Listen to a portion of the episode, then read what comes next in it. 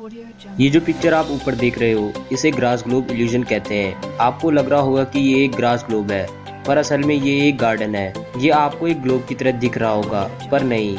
ये एक बहुत ही फ़ेमस आर्किटेक्चर द्वारा बनाया गया है, और ये जब बन रहा था, यानी कंस्ट्रक्ट हो रहा था, तब का इमेज आप ऊपर देख सकते हो। उस आर्किटेक्चर की, इस कलाकारी के लिए एक लाइक तो बनता है।